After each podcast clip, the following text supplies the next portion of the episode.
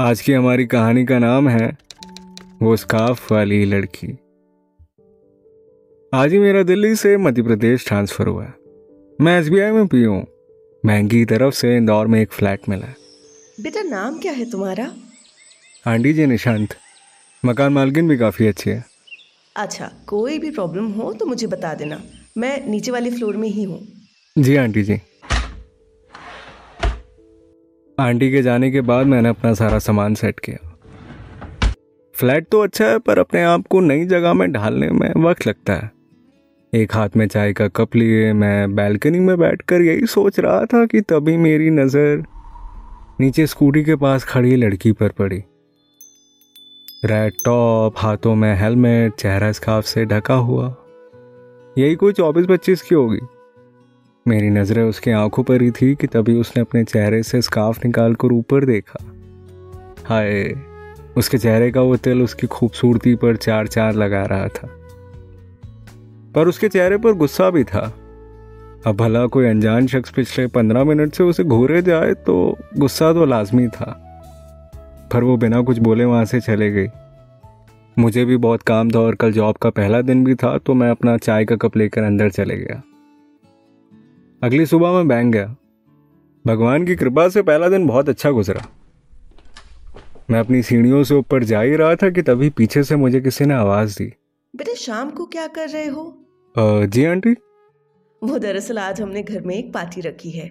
सो शाम का खाना नीचे ही खाना ओके? मैं कुछ कह पाता उससे पहले ही आंटी चले गई। फिर मुझे भी लगा नई जगह है आस पड़ोस के लोगों को जानने का इससे अच्छा मौका और कहाँ मिलेगा। तो मैं शाम को पार्टी में चले गया। काफ़ी सारे लोग आए थे पर मैं अपना फ़ोन लेकर साइड में खड़ा था। हाय मेरा नाम अमित है। आप कल ही शिफ्ट हुए हैं ना? मेरे बगल में खड़े लड़के ने मेरी तरफ़ देखकर कहा। यह शायद मकान मालकिन का बेटा था। जी ऊपर वाले फ्लैट में। मेरा नाम निशांत है वैसे। अरे हाँ मम्मी बता रही थी। बाय द वे इंदौर कैसा लगा? आ, आज तो दूसरा दिन ही था तो अभी तो सब ठीक ही लग रहा है।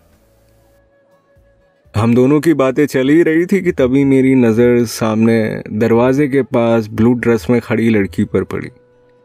हाँ ये तो वो स्काफ वाली थी। हाय सताक्षी। अमित ने उसे आवाज़ देकर पास बुला लिया। हाय अमित। ये शायद पड़ोस की ही थी तो दोस्त थे ये दोनों। सताक्षी इनसे मिलो। ये निशांत है। कल ही ऊपर वाले फ्लैट में शिफ्ट हुए हैं। हाय।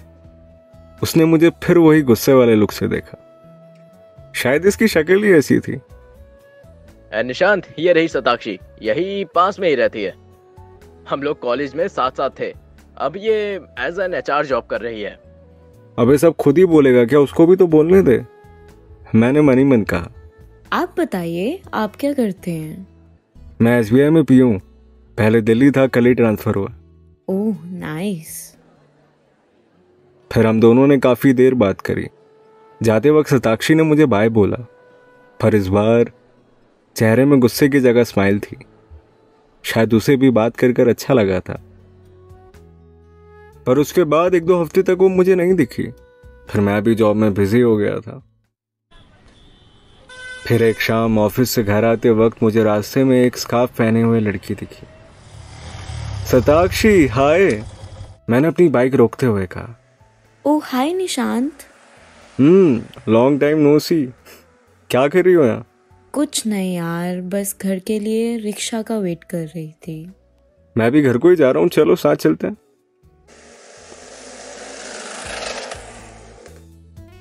अच्छा चाय पियोगी? मैंने सामने चाय की टपरी की तरफ़ इशारा करते हुए कहा। ठीक है।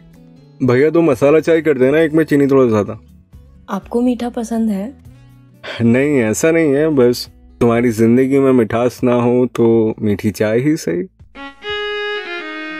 अच्छा वैसे तुम प्रॉपर इंदौर से ही हो? नहीं मैं वैसे भोपाल से हूँ। ओके वैसे तुम घूमे या नहीं इंदौर अभी तक? कोई मिला ही नहीं यार घुमाने वाला। चलो कोई बात नहीं। मैं घुमाऊँगी कल तुम्हें। अच्छा ये भी ठीक है।